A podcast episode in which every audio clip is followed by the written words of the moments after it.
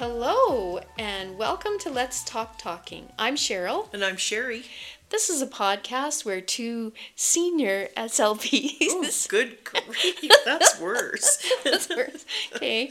Two experienced SLPs give their opinions, and they are just our opinions, but um, we're going to give them to you anyway. Yeah, we have good ones. Good opinions. Lots of them. We've got the best opinions. So, so today's topic is um, are we teaching kids to read too early? And this is this is a big one for me. I'm I'm hot on this one. Yes, I've heard I've heard that from you before. And, and again, when we're looking at why we ever started this podcast business, it is to try to discuss the things that again we're quite passionate about, but that we have um, solutions for. But uh, this is a particularly difficult one because there is so much um, uh, information on reading, and it's very controversial. It is. So I guess my question is, uh, what's happening in Saskatchewan right now? And again, we want to hear from our listeners to see what's going on in their school division. But having worked in about 30 different schools in Saskatchewan, I feel like I have some knowledge of what's going on with reading. And in my opinion, there's a lot of pressure on kindergarten teachers to start that, you know, sound symbol correspondence. Start them, you know, re- start them with the, you know, the letter A says ah and so on and so forth. And I guess why? Why are we doing this early? And these are these are my thoughts on maybe why.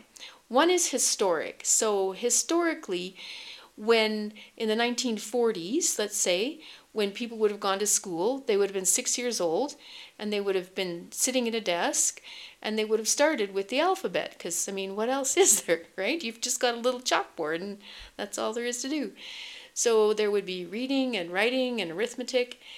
And then maybe you went to kindergarten and you also learned colors and shapes and numbers and again the alphabet. And so there's that historic piece of it.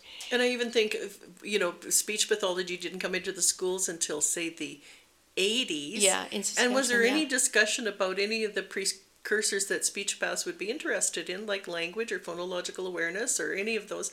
Even phonological awareness is, I would say, only 20 years out. Right. And so before that, none of that was discussed. Nobody knew anything about it. No. Another, I think, pressure has come from the poor reading results that we've been getting in Saskatchewan. And I think we have a lot of struggling learners due to intergenerational poverty. Well, I'm I I am strongly thinking why are we adding reading to something where kids are already struggling learners? They have a lot of things that they need to learn before they work on reading. And I think uh, that pressure, that political pressure, if the government's telling you we're measuring your success as teachers by your reading outcomes and it's based on that, then there's so much pressure for if I'm a good teacher, I'm going to be able to teach reading really well.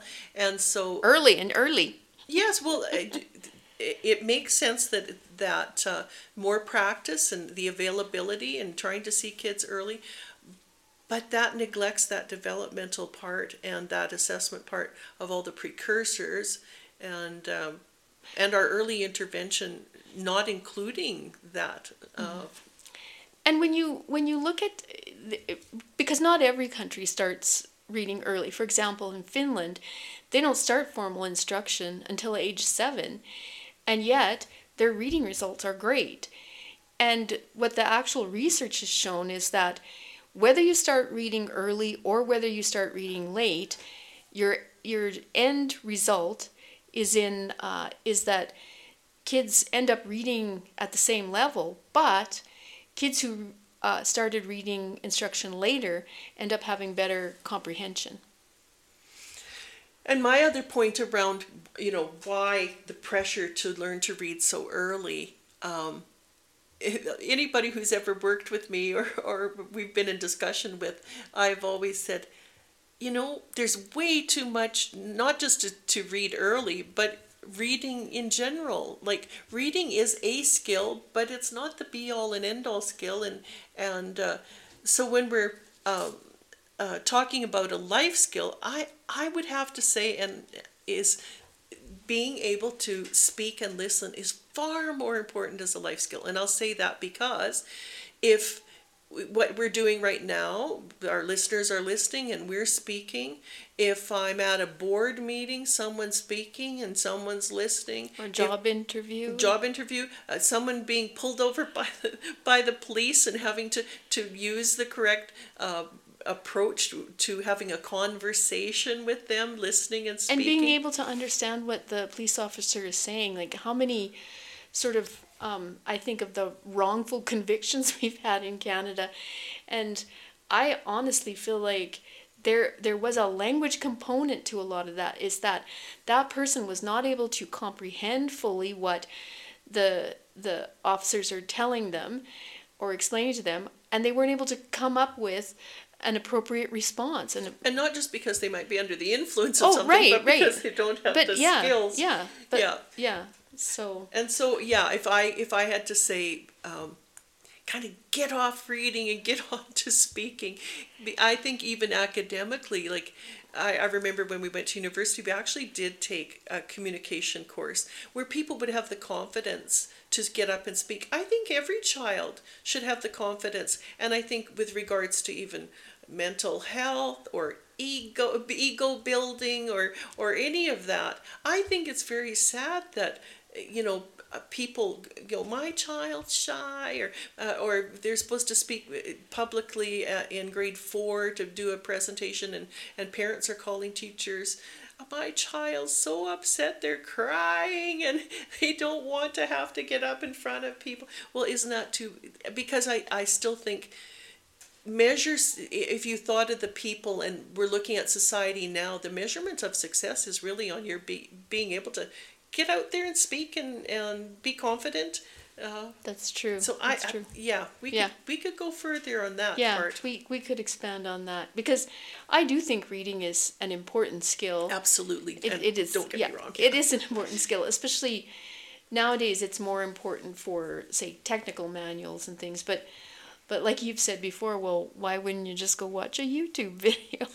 And and the other part of that, I, I would have, as an example, would have said to you, if you wanted to learn about groundhogs, would you like to just read a book with no pictures? Do you want a book with pictures? Would you like to um, have me lecture you on um, groundhogs without any overheads or anything? Or would you like me to show you overheads? Or would you like me to show you a little YouTube clip on on uh, groundhogs, well, we know what you would choose. Yeah, and what sure. every kid would choose. What every yeah, we're choose. we're beyond just reading. We yes. we are really looking for that those other modalities. Right. So, um, let's talk a little bit about the precursors to reading because I think there are hundreds of precursors, and I'm just going to talk. This is a, probably, you know, a little bit maybe I hope listeners don't think it's rude or off topic, but I want to talk about potty training. Because if if you have often it's your first child. If you have your first child you think i'm going to train this potty train this child at 12 months or 18 months or whatever it is. And i think most of you who've tried it maybe have had the same experience of there's a lot of tears, there's a lot of frustration, there's a lot of begging, pleading, bribing, you know, just stress, whatever. And then you have your second child, and then you think, well, I'm just going to wait till he's ready. And then one day he's three, and he sits on the potty and he goes by himself, and you think, well, that was easy. But it was because he had developed all these other skills in the meantime. You know, he had that developed finally ready. right, developed bladder control and the ability to be aware of when he needed to go and the ability sit to still. Sit still and uh, do uh-huh. so yeah, there is I think something to be said for gaining all those precursor skills. And that's what we're going to talk about right now, the precursors, the readiness, the readiness, readiness to, reading, to yeah. read. So uh, the first one um, that we have talked about is attention. Um, you have to have a certain level of attention to, to begin with to be able to, to sustain your um, attention to a book or to sitting sitting still enough uh, yeah. to to uh, um, looking at details. Yeah. Well, So, you uh, think of you think of the squirmy six month old on your lap. They're not going to sit for a book. They're just trying to get off your lap so Or they can crawl around. Or they're just trying to tear tear the Tear pages or yeah, turn exactly. the pages. Sometimes just turn the pages. Or, oh, but that's usually about a year, about ten months to Oh, a yeah. year. They want to turn the pages, Turn turn the pages. yeah, all and those then- developmental things. Yeah, and then they get to a point of you can actually show them one thing on the page. Look, a ball, a ball, and then they oh There's yeah. recognition. So yeah, so then they're paying attention for a few seconds before they want to turn the page again, and then it gets longer and longer and longer, and then pretty soon. but they're not at all ready to look at the details of a letter on Oh, the page. no, no, and they no, don't no. even know what that is. It's no, they don't know what like that a- is. Yeah, and there there's um, uh, memory as well. There, that's an important part. Yeah, for sure. Again, you're looking at more than one modality, right? You're looking at visual memory so that if I were uh, learning to read, I'm and at the beginning learning to just story share, I'm looking at a page and I have memory that this cat is the same cat in three pages. Right. You know that that Yeah. looking at an image and holding Constancy, it. And, yeah, yeah. And the other one is auditory memory that I I listen and understand your sentence. Now I listen and I heard five pages and I I have held it together. So for an example, there's a difference between a child just looking at a a page and it says the doggy is running and then the next page the froggy is hopping and versus a story that's going along and needs you to remember from beginning to end like little red riding hood or one of those so you have to have that amount of memory to be able to um, and then it goes on into sequencing Right. So, uh, yeah, if you can't, for example, if you tell a kindergarten child a story of about um, a mom and her daughter who go to this zoo and they see some bears and they like the brown one, and then you ask the a child, uh, tell me tell me about that story, and they say story they say bear, you know, but what about the bear? They can't put anything else together with it to sequence it into a story. They know it was about a bear, maybe, but they don't know that it was actually about a little girl and her mom who went to the zoo to see the bear, and that the, they chose a brown one as their favorite. That's that's not within their their ability. So why would we teach? Why would we spend time teaching that child at that moment the the the letters, the, the, the sound symbol correspondence for each letter. That's not really that's not really appropriate use of time. no no or, and we do have kids we have kids actually in kindergarten or grade one that you would say to them mary is wearing blue shoes what color are mary's shoes and they can't tell you they No. they in their auditory processing uh, processing and their memory they don't they can't, can't remember Yeah. yeah and and you think ah it can't be no there are many Oh. children that that is the case Yes. and so they're Yeah. not ready to No. be be reading that and then knowing the information So phonological awareness, that's a big one. yeah That's a that's one of my one. favorite areas i think It's my huge. next blog's going to be on phonological Oh, yeah, I'm excited. That's a, that's a huge area and it's it's all about the sounds and segmenting the sounds and putting them back together and manipulating the sounds and listening to the sounds and discriminating the sounds. It's like so many things have to happen before you link a letter to a sound. And there's a lot of evidence now and a lot of research going into the whole um, aspect that that auditory processing foundation, if it is not established, is going to lead to reading difficulties. Right. And certainly, in my experience in the schools, that is the biggie. Mm-hmm. We have, in addition to language development, but phonological awareness and language development together for and those precursors they're the foundations for reading and if you don't if you have difficulties in either one you've got to fill in those gaps before you move on and start again layering on a visual system onto it so an example would be if i have a child who i've tested and he is say he's four and i ask him um, i'm going to give you three sounds ah, what is that word? Can you blend it together? What is that word? Cat. Right. I I'm not I I don't have that accurate processing so I can't tell you.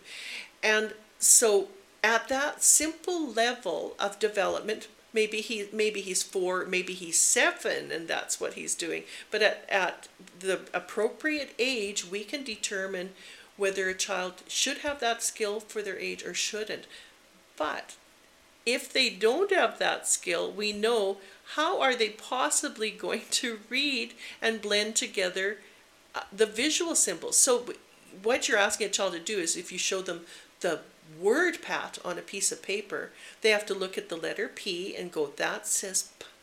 And they have to look at the, the middle letter A and they have to go, that says A.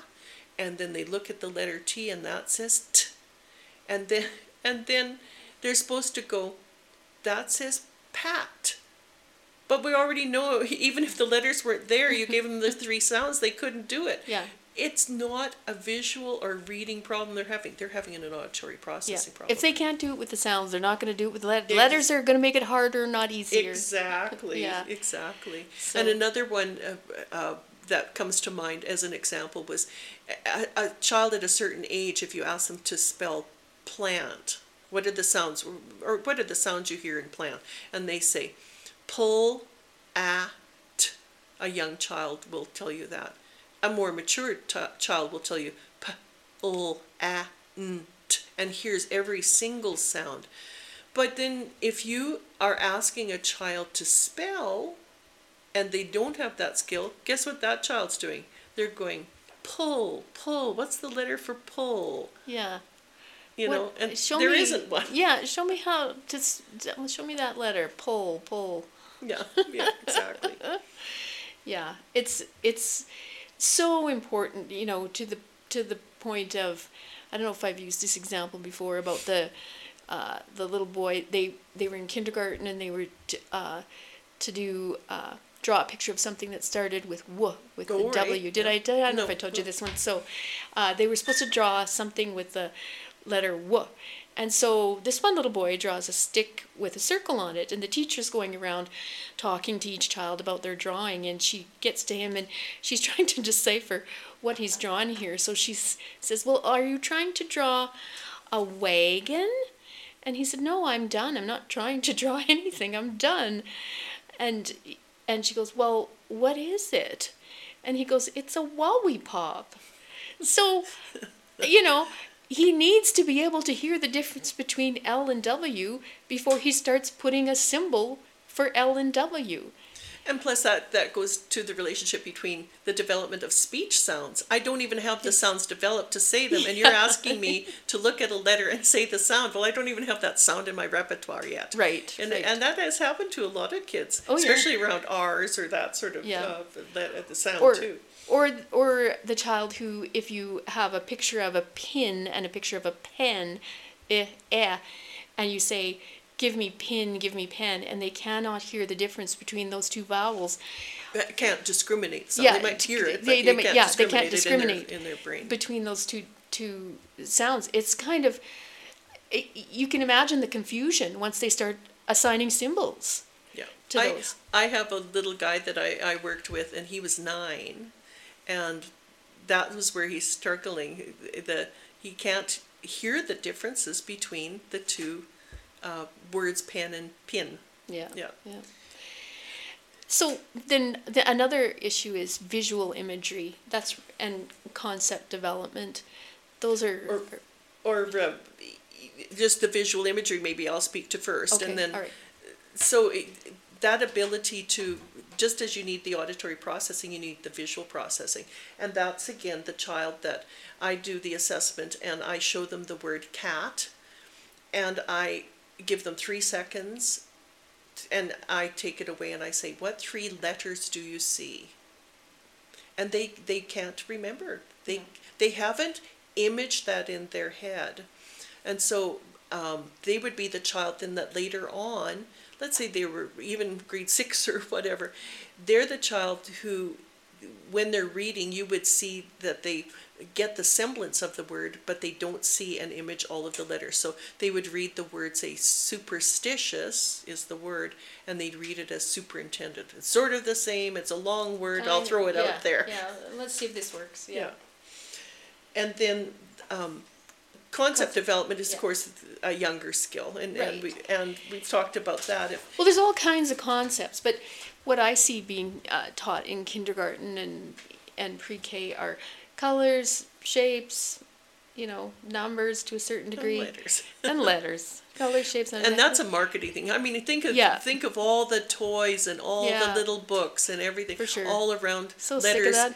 And and and they're aimed at three year olds before they ever have a concept of even what this letter is. Yeah. And we would so like them to have Well, done that with sounds. Well, there's so and and language like there's so many things that they could be doing. Like they could be doing all kinds of adjectives like big and little, hot and cold, opposites, grouping things together. What goes together? You know, if we have a plane, a car, and a boat, and a banana, which one goes together? Those are concepts that kids need to be able to have. to be able to categorize. Yeah, and, yeah. yeah. And it's it's um, those are the precursors that again lead back to comprehension, Right. right? So if I haven't developed the understanding of of what a salamander is, for example, I don't have that in my head. I'm reading the sentence, the salamander was laying out in the sun on a log, sunning itself. And I can decode that whole sentence, the, you know, Yeah, yeah. sound out every word and get to the end. And I don't have a clue what a salamander is, so yeah, it didn't matter what I read. Didn't mean None of the rest of the sentence mattered. No. Something was out doing something. Something there was a log, something about a log. Yeah. yeah. And so going back to that, the development of those strong concepts and, and, and vocabulary. and knowledge. Yeah. Yeah, yeah. So so language is probably the biggest one that I would love uh, pre-K and K and even to a certain extent grade 1 teachers to be focusing on is you know do they have the grammar? Do they have the vocabulary? Do do they have the listening skills? Can they follow a three step direction? Can they you know follow it if you change you know one simple thing in it? And just there's so many fun language games that you could be playing that would be building language that would get them ready for reading.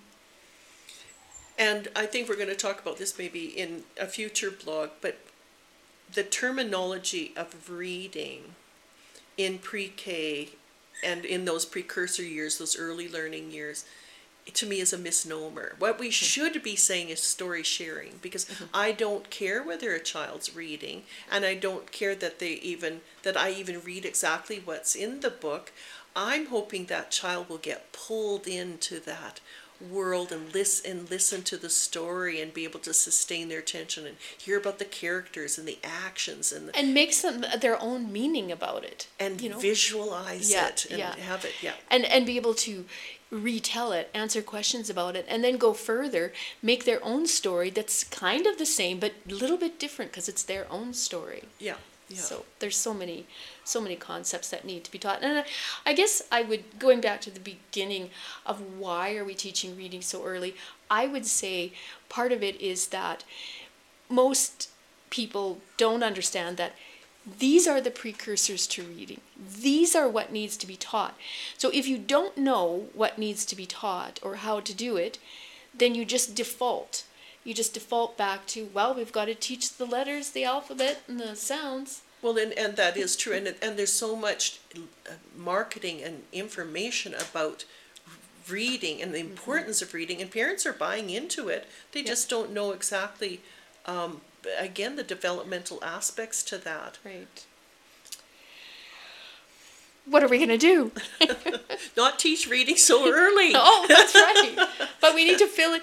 When you have a gap, you need to fill it with something. So let's fill it with something. Yes, because the risk of teaching reading too early is the fact that all that time that's being spent on on trying to get uh, or doing explicit teaching of reading leaves out the time spent on precursing. Yeah. So, I guess the question is how do we get to administrators and policymakers to help them understand that we have the knowledge and the skills and everything that a pre-K and K teacher would need to fill in all the language gaps and all the phonological awareness gaps? And I mean I can think of a month's worth of programming Yeah, for a we- classroom with in 5 minutes. We know what the programming should be. We need to change the model. right. Yeah. Right. So then the, the, the question I can hear, you know, would be f- from, you know, some of our listeners, there, there are lots of children who are successful and, and moving through the system successfully. And um, so how do you determine which children need more precursors and which don't? And um, so that it goes back to screening and assessment. Right. And and making sure we know have individualized programs for each child. And I think what's happened to I, I certainly when we first started there weren't the numbers of children having um, uh, problems as we do see now. And of course that um, puts more pressure on the general classroom to try to fix all these kids that are having all these struggles and but they all need individualized programs you can't come up with a generic program for them all because we've talked about this before if you have a grammatical um, uh, lag right. but you don't have a lag in vocabulary or you don't Right. have a lag in speech sounds or you don't have a lag in auditory processing but you don't have this particular grammatical problems and that's causing problems with your reading it, we need to do that differential diagnosis and and my experience is nobody's really doing that i ca- i feel that we have the capabilities of knowing exactly why a child's struggling with reading Right. and we could go back and Or fill we- in we- specific programs We have the ability to know before they start reading that they're going to have problems Yes. with reading. Um, so, yeah, bigger- long before better, they start better reading. point made. Yeah, Yeah. absolutely. Yeah. so okay. So again, same same as ever. Uh, we we need uh, a solution. The solution needs to be what the children need versus what's available. This is what we've always done. This is what's available. This is what materials we have. We need to change that. We need to say, what does the child or this group of children need, and how can we deliver it to them? And we can. I mean, that's the exciting part is we can. Like, And, and I think it's not hard. And I think there's been a lot of gains in some school divisions on, I'm not teaching a curriculum anymore, because they, they've got such diversity in their classrooms, and they've got such large numbers. They have had to, you know, look at, I'm I'm going to teach to the child. I'm teaching the children in front of me instead of I've got to get all of these competencies taught in grade one or kindergarten or right, whatever. Right. Well, that's probably it for today. So thank you for listening. You know, as usual, we'd love to hear from you.